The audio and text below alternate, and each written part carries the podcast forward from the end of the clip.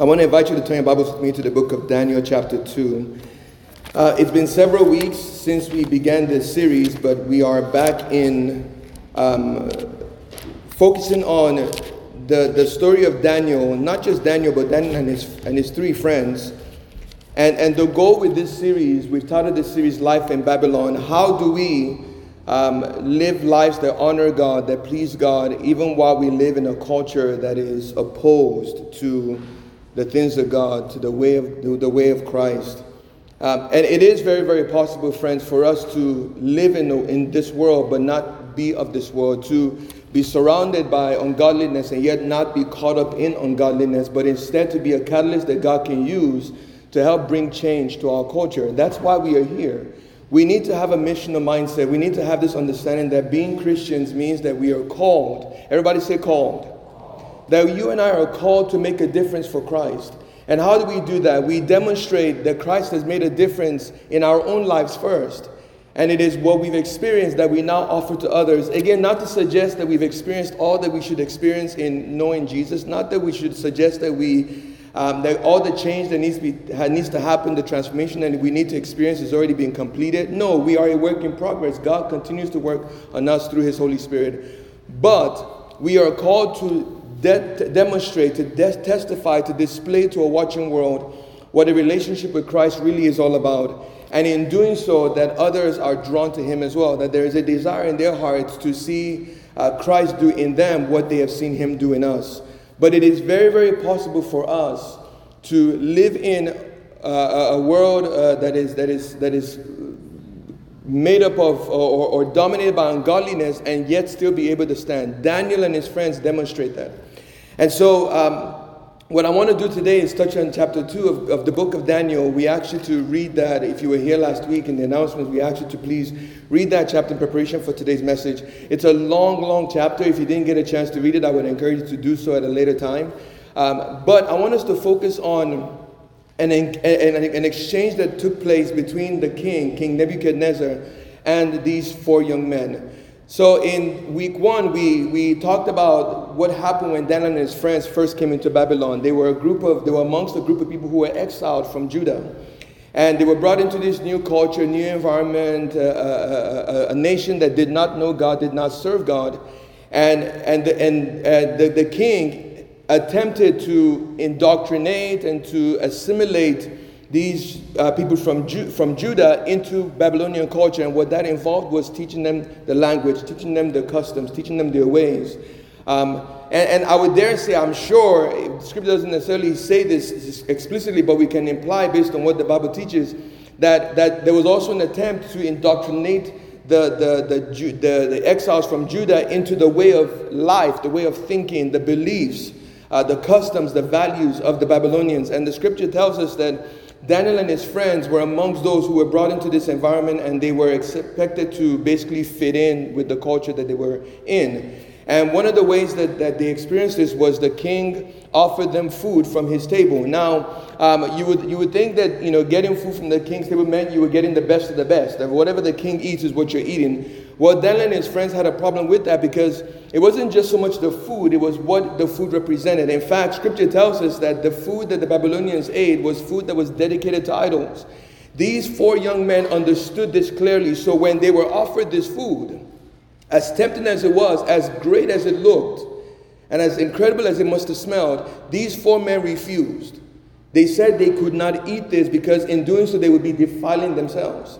Now, of course, it came as a shock to those who were uh, in charge of their care, their well being. And the scripture tells us that Daniel and his friends essentially gave these men, uh, they gave their, their, those in charge of them the opportunity to test them and to see whether um, they should require them to continue to eat the, to have to eat the king's food or to basically employ a different approach. And in doing so, here's what happened. The Bible says that when Daniel and his friends told the handler, uh, let us eat vegetables and let's just drink water for the next several days, and after you can evaluate and, and whatever happens, happens, that after that period of testing, that, that they were sharper, they were uh, more alert, more, more focused than anyone else. And so the, the scriptures show us that even in that environment where they were tempted to do what they believed would dishonor God, these four men chose to honor God. And what we learned is that for you and I, in the world, though we are not of the world, we must ha- always have this mindset that our attitude, our actions, our words must always be focused on honoring God. We don't just do something because everybody else is doing it. We don't embrace a way or, or practice because it is what culture says we should. We must always ask ourselves the question is what I'm about to say, what I'm about to do, the decision I'm about to make, is it going to honor God? We must resolve to honor God. Daniel and his four and his three friends, excuse me, knew God's instructions. They found accountability in the form of relationship with, with, each other, so they were able to hold each other accountable. And they trusted that God would endorse their obedience to his instructions. And so the bottom line is when you and I choose God's way, regardless of how attractive the world's way may be, friends, you will never go wrong doing it God's way. You will never go wrong trusting God. You will never go wrong following his lead in your lives. Now, today I want to talk about how those who love Jesus ought to respond when we are confronted by the confusion of a culture that fails to acknowledge God. I want you to think about that. Again, we are called to be in the world, but not of the world. What do we do when we are confronted by the confusion of a culture that fails to acknowledge God? I want to start by sharing from Proverbs chapter 9, verse 10. This is what the writer says The fear of the Lord is the beginning of wisdom and knowledge of the Holy One is understanding. What is the writer here suggesting? That the key to living and to doing right is to acknowledge God for who He is. We cannot live right, we cannot do right, we cannot act right if we do not know God. God is the definition of righteousness, He's the definition of right living, right thinking. And so anything that excludes Him uh, falls short of the standard that God has set for you and I. We cannot live right outside of living for God. It is impossible. No matter how hard we try, we can never live right if we're not living for God. We cannot live right if we do not know Him. The influence or the inference from the scripture is that when people refuse to acknowledge God, wisdom is absent from their lives, and in its place, chaos and confusion take, take root. When God is not allowed to be Lord of our lives, what happens is wisdom that is necessary for living right, for acting right, for doing right is absent, and in its place, friends, is always chaos and confusion. Always chaos and confusion. And we see this illustrated in chapter 2, where the scripture tells us that King Nebuchadnezzar, this man that was at that time, at least you know, during his reign, was considered probably the most powerful king in his region. No one was like him, no one was equal to him. He had the final say, he could do whatever he wanted, nobody could challenge him. And yet, in the midst of that, there was chaos and confusion, and we see that spring up in, the, in, in an instance when the scripture says the king has a dream. Nebuchadnezzar has a dream, and, in, and this dream is so, so peculiar that he wakes up and he does not remember what the dream was about. Have you ever had those kind of dreams before? Where you woke up and you're like, man, I did not sleep well. I had, a, I, had a, I had a bad dream, but I don't remember the details. You know, and, and the king had this dream and he could not remember what this dream was about, but all he knew was that it left him feeling feeling weird. If, if left him feeling feeling disturbed, feeling troubled. There was something about this dream that, that just challenged his peace and he could not sit still. And the scripture says that Nebuchadnezzar called all his wise men in and he says, Hey guys, uh, you know, I trust you guys. You guys have been by my side all of these years. When I come when I come to you for advice, you always give me great advice. Well, I have a problem. I had a dream last night, and this dream bothered me so much. I need to know what this dream means. And of course, the gentlemen are like, Yeah, absolutely, King. Like always, man, we're here to serve you. Tell us what you had a dream about, and we'll tell you what it means. And the king is like, Yeah, that's the problem. I don't remember. And I need you to tell me what that dream was. Now, you had to imagine, I don't know if you have a vivid imagination like I do, but you had to imagine what was going on with those wise men. They're looking at each other like, Did he say, what did he say? Did he, did he just ask us to tell him what he, what he dreamt? And you can imagine knowing how powerful and, and, and probably you get a sense that um, how quick to get angry Nebuchadnezzar was. These men are afraid and they're telling the king, King, I mean, live forever, but what you're asking us to do is impossible. we cannot do what you're asking us to do. Only the gods can, can do this. And they don't live among men. And the Bible says that Nebuchadnezzar hears this and he flips. He gets angry. Oh, so really, this is what you guys are all about. So you want me to tell you what I dreamed, and then you can make up some interpretation for what this dream is supposed to mean to suit what I want to hear. No, you're going to tell me what that dream was, and you're going to tell me what that dream meant. And if you do not do that, I am going to take your lives. And notice scripture tells us Nebuchadnezzar was not joking. He was very serious about what he intended to do. And because these men could not tell him what this dream was, Nebuchadnezzar ordered that every one of the wise men be executed. And so the scripture says that all of his minions begin to gather the wise men to begin to execute them. And of course, word gets to Daniel and his friends that this is what the king has decided. And the scripture tells us that Daniel seeks the king's attention to find out what exactly is going on and what can we do to, to, to serve the king. And, the, and so the scripture says that uh, when the king told him what was going on, um, Daniel asked the king, give us opportunity to go and pray about this and then come back, with, come back to you with an answer. And what the Bible says Daniel and his friends did is they went and they prayed. They prayed, they sought God's face, and God revealed to them what the dream was and what the dream meant. And then they came back to the king and they told the king, this is what the dream is, and this is what it represents. And in that moment, this is the lesson that I believe you and I can take from that scenario. That even though they were, they found themselves surrounded by chaos, they found themselves surrounded by confusion because of a king who was angry that his so-called wise men could not uh, help him deal with a, a, a very peculiar issue. That these four young men remembered the God they served, and because they remembered the God they served, and remember that He reigns over the chaos that they experienced, they were able to flourish in a very, very difficult environment. Why do I bring this up for us this morning? What's the point or what's the relevance to our lives? The reality is, is Scripture tells us, and I would encourage you, when you get a chance, go back and read Romans chapter 1.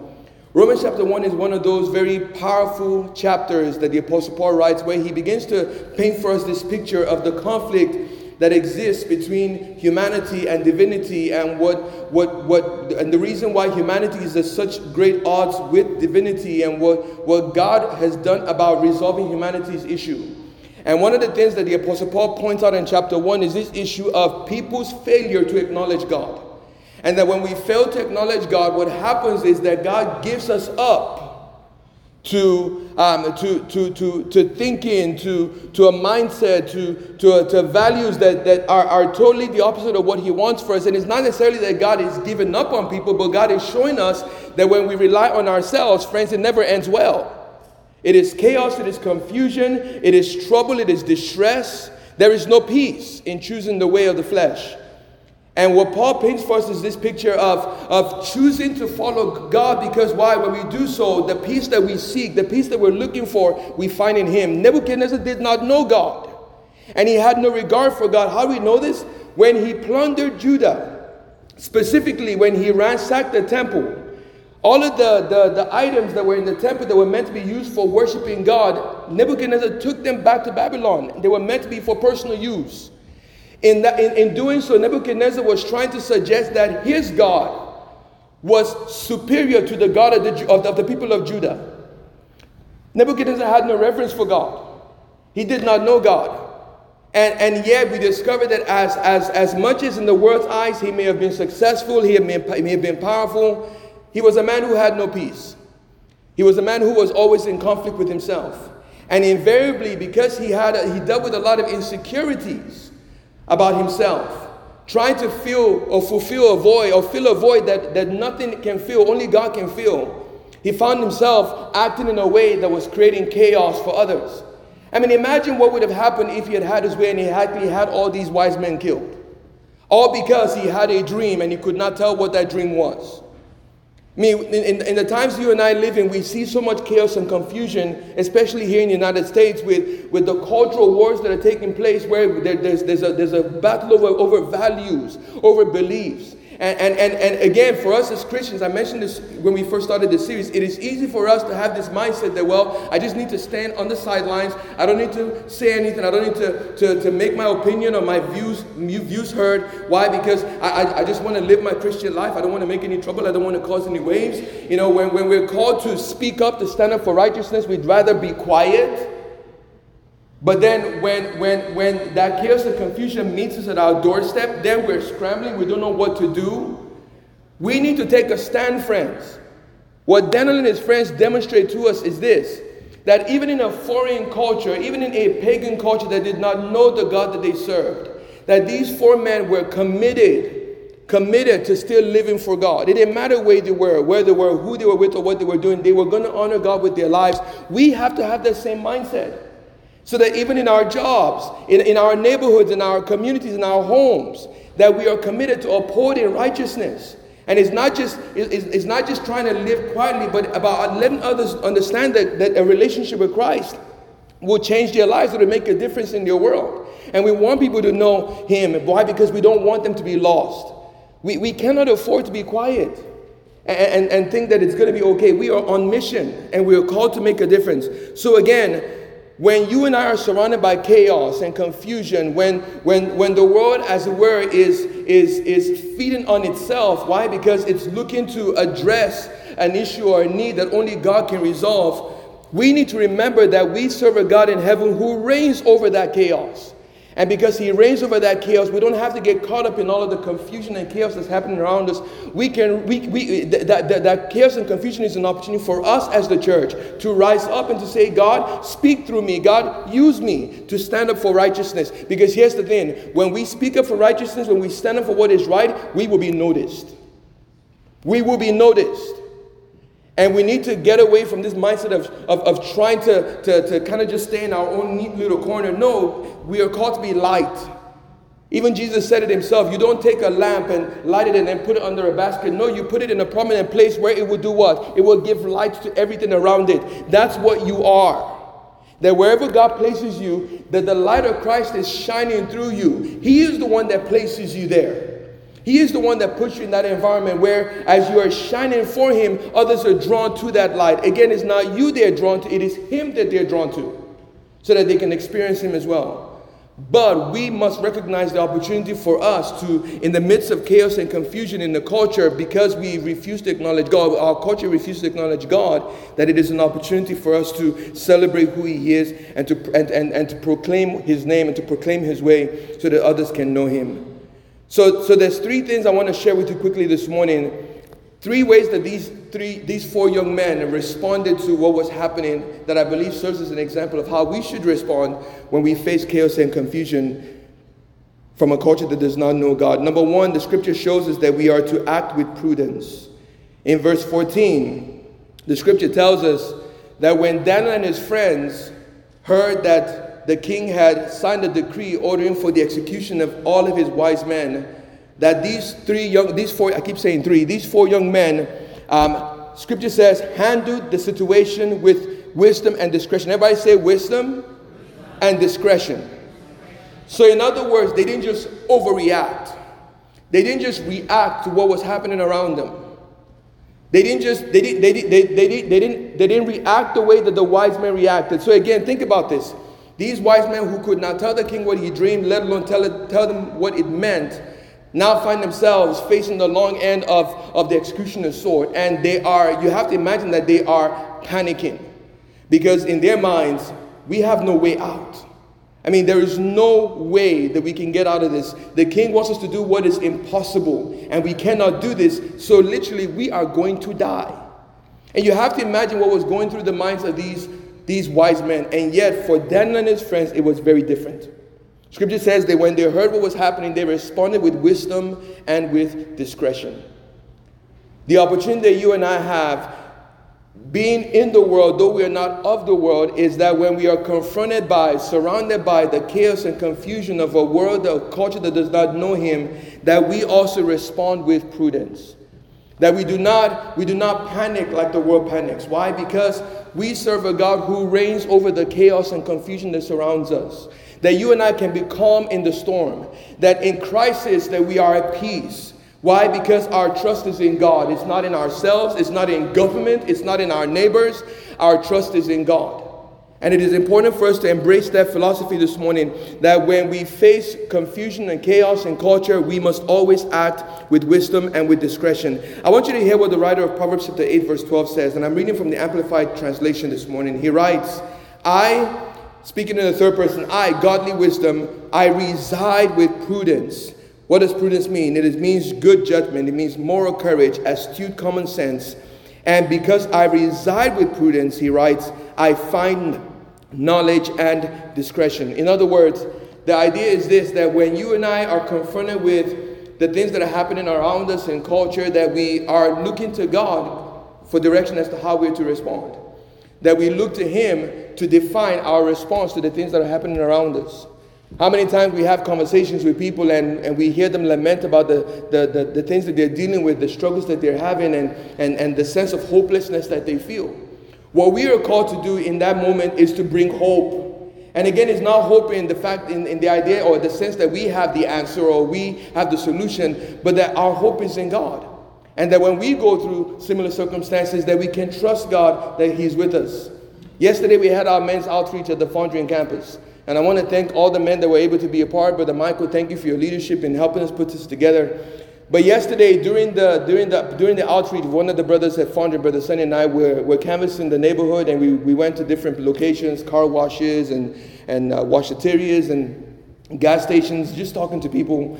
And at, a, at one of the washaterias near the Fondren campus, I, I came across a gentleman, um, and he he's he's the retiree and we began to just talk and, and just talking about what we were doing with the men's outreach because he was asking what's it about. And, and of course he was, he was pleased to see that some, such a thing was even being provided for men in our community. And we eventually got to talking about just the state of our society. And, and he began to lament about just you know the struggles he's had. He lost his son two years ago lost his wife last year and then now it's him having to raise his granddaughter by himself and he was just talking about all of the different struggles and challenges that he's having to face as basically a new parent again, having to shield his granddaughter from all the influences and culture and the world, and, and just talking about how we, we really need to, to hold on to God and to make it the anchor of our lives. And, and I was encouraged to hear this man say these things, in spite of the fact that he's gone through tragedy after tragedy, and yet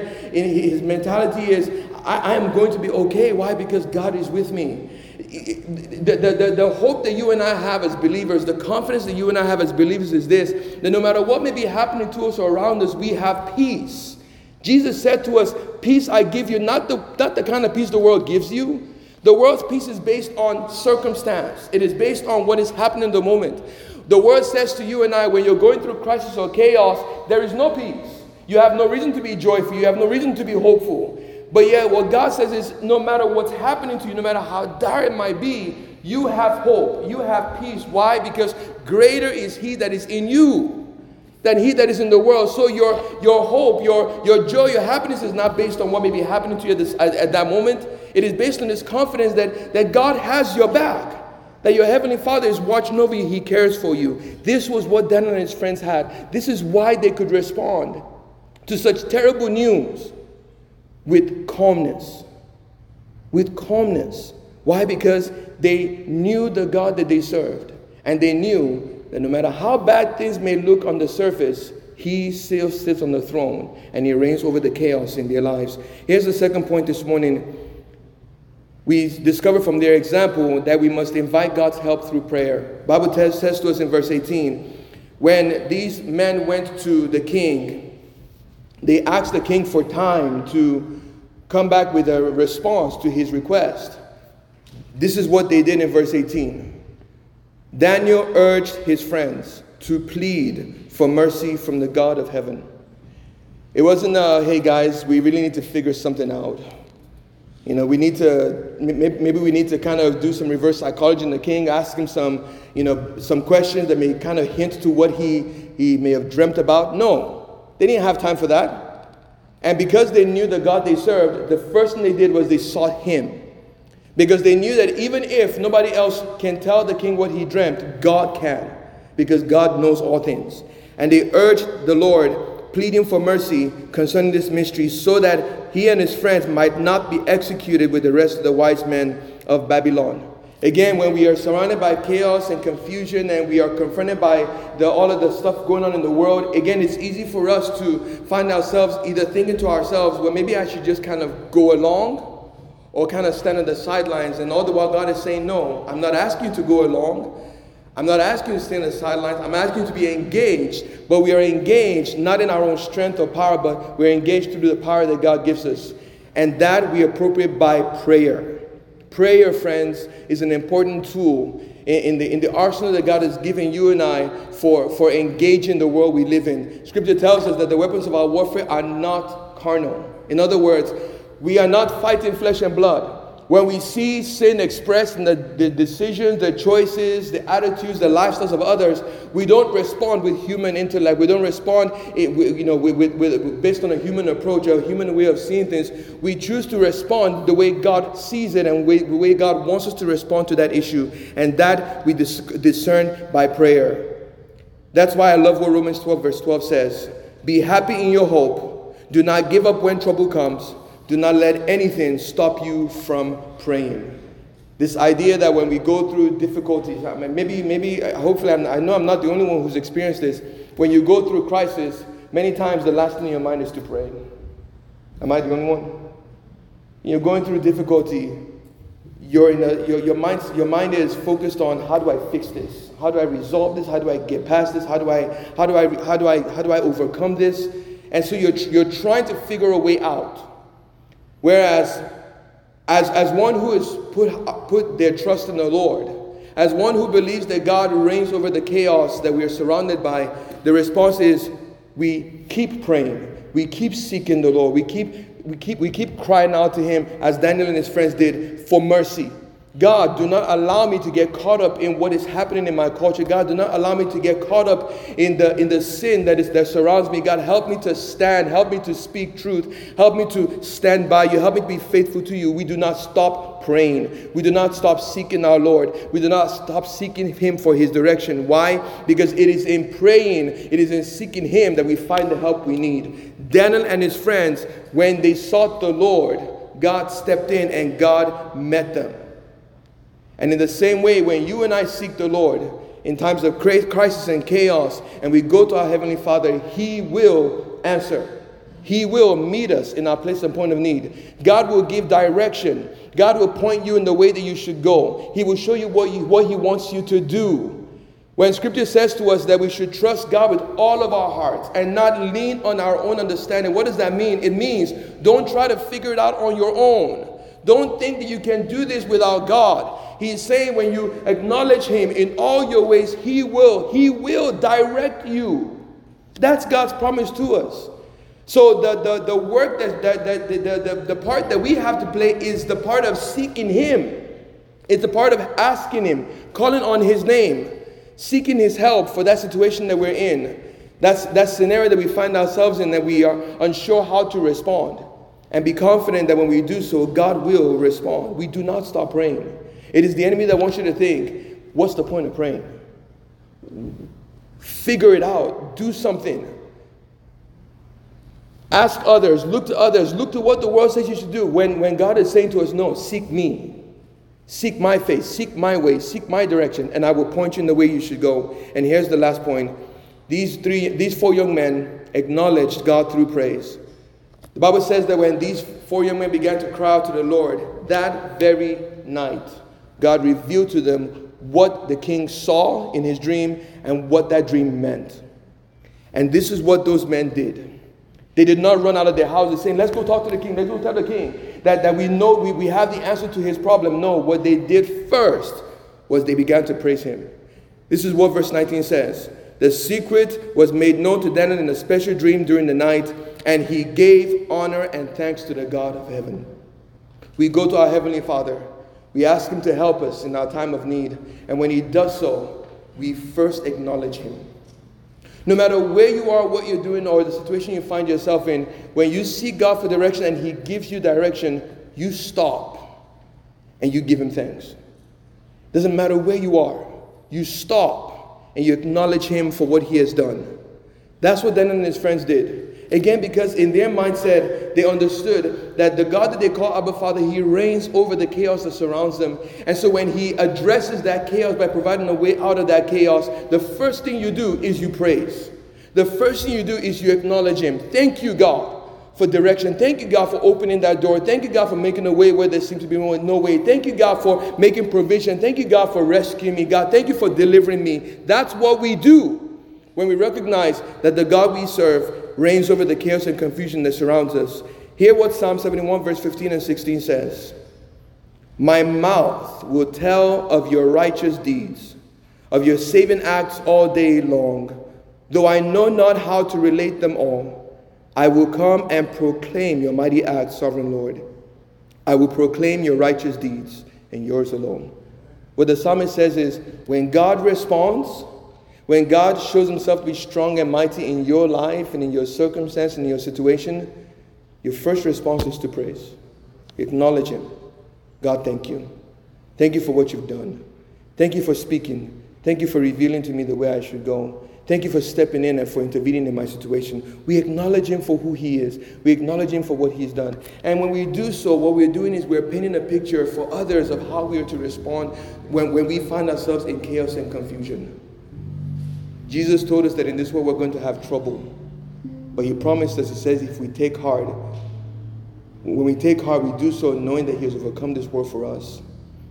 You may be going through a situation today where you may, be, may find yourself just struggling with how you're going to respond and what, what's, what's going to come of the situation you're in. If, if there's hope, if there's a way out, if God, if God is even going to answer your prayers, your cries, the same God you and I call Abba Father is the same God who met these four young men. And the night when a powerful king for all intents and purposes, was, was set on taking their lives. And yet, these four young men looked to their Heavenly Father, and He stepped in and He rescued them, and He delivered them. And, he, and, and in doing so, demonstrated to a, a, a, an ungodly king that there is a God who reigns over the affairs of men. And, and that, that's how it should be in our lives as well, friends. That as you and I respond to what's happening around us, that others are seeing and when they see that we're going through crisis and they're, they're wondering, are they going to make it through? Then when, when they see us in the midst of waiting for God to bring breakthrough, they see us calm, they see us at peace, they see us not, not panicking. Uh, they, they, they hear us singing God's praises, talking about the goodness of God in our lives and how we know that God will bring us through to a desired end. And they're sitting there and they're just wondering, why, why are you not panicking? Why, why, are you not, why are you not afraid? Why are you not worried? And then we can say to them, I trust God. I have to worry about what's happening around me. My Heavenly Father reigns over all of this chaos. And because He does so, I am at peace. And I know that God will meet me in my place and point of need. That can be your response today. Your response today in saying, God, meet me in my place and point of need. Do what only you can do in my life. So that when I'm confronted by those things that, that, that could very well steal my joy, steal my peace, steal my faith, I can respond to them with conviction, not fear. Conviction. Conviction that is based on the knowledge that, that the God you call Abba Father, He is not only God, there is no one like Him, there is no one equal to Him, but He sees your need. He has a plan for you. He will see you through that need so that His name is glorified for it. And, and, and so for us, that should always be our mindset when we go through difficulties. Don't, don't panic. Respond with prudence, with wisdom. One of the things that the Lord, as I was preparing this message, one of the things that the Lord, I felt the Lord impressed my heart, and I posted it on my, on my Facebook page, was that you never act out of somebody else's reaction. Because that's what the world wants us to do. The world reacts and wants us to act in response to its reaction. And God is saying, No, you do not act out of the world's reaction. You look to me and allow me to order your steps so that I can bring you to the end I desire for you. And when I bring you to that end, there will be no doubt in anybody's mind that it was God that did it. Let that be your focus, your purpose, your commitment every single day when things are going great, when things are going are, are, are not so great, that your focus is always on Him. Why? Because He reigns over all. I would say this morning, it's very important if you do not have a relationship with Jesus Christ, realize today that, that one of the greatest decisions you can make is to follow Christ. Can I tell you that, that, that the joy that I, I have is not based on what I have or don't have, what I can do or cannot do. There's a joy that I have, friends, knowing that that I'm a child of God. And it's not because I, I, I, I, live a good life, I do good things. It's, it's because I recognize that, that there's this thing called sin that separates me from relationship with God. And God did something about that by sending his son Jesus down the cross for me. This is God's response to the crisis of sin in my life. And in doing so, Jesus gives me hope and He gives me joy. And He's changed my life. And there's so many here this morning who would say the same thing that He has changed our lives. He has given us a peace and a joy that this world could never give us. And yet, maybe there's somebody here today who would say, Pastor John, I don't have that. I don't have that. And I, I, I, want, I want what only He can provide.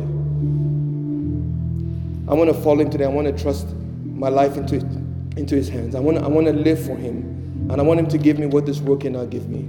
Today's the opportunity for you to say, Jesus, come into my heart, my life, be, be my Savior and Lord. Forgive me of my sins. I believe you died on the cross to pay for my sins, and that through you I am forgiven. Through your sacrifice, my sin that has been paid. And, and in, in, in, in place of condemnation, I, I, I, I'm, I'm a child of God. I have forgiveness, and, and I'm embraced by a Heavenly Father who loves me dearly and wants me to walk in that love every single day. And nothing will make me more happy than to pray with someone today to embrace Christ as Lord and Savior. I want to invite everyone to please bow your heads with me as we conclude this part of the service. Heavenly Father, I just want to thank you this morning for the opportunity that we've had. Lord, as, as we've gone through this series, and uh, albeit we're in the beginning of this series, but Lord, as we've gone through this series so far, God, we have learned so many important lessons from the life of Daniel and his friends that, that serve as an example for how we should live when we are confronted, Lord, by the chaos and confusion of a world that does not know you, of a culture that does not know you.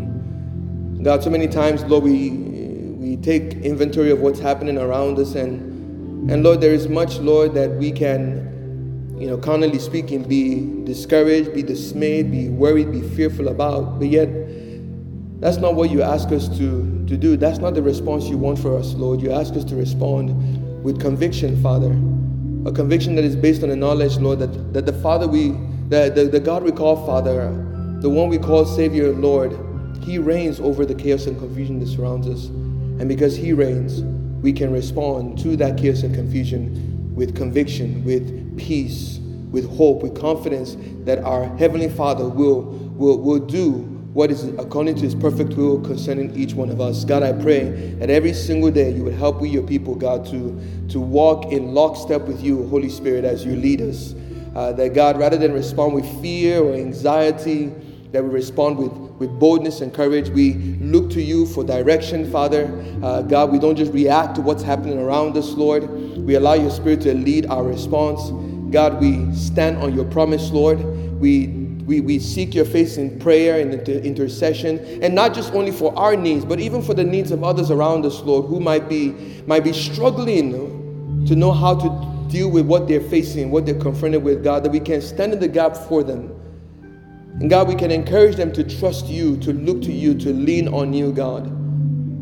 Because we are confident, Lord, that you are not you're not, you're not, you're not a dead God. You're, you're, you you're alive, God. You live, God. You, you, you, you know our needs. And, and God, you know what's best concerning our needs. And, and God, when we put our trust in you, our trust is never misplaced. That God, we can be able to show others that, that trusting you, God, is worth it. And that God, when we see you, see you move in our lives, when we see you move on our behalf, we can rejoice and we can testify to your goodness. Help us be a people, Father, who are committed, Lord, to to demonstrate into a watching world that we serve a God who reigns over all.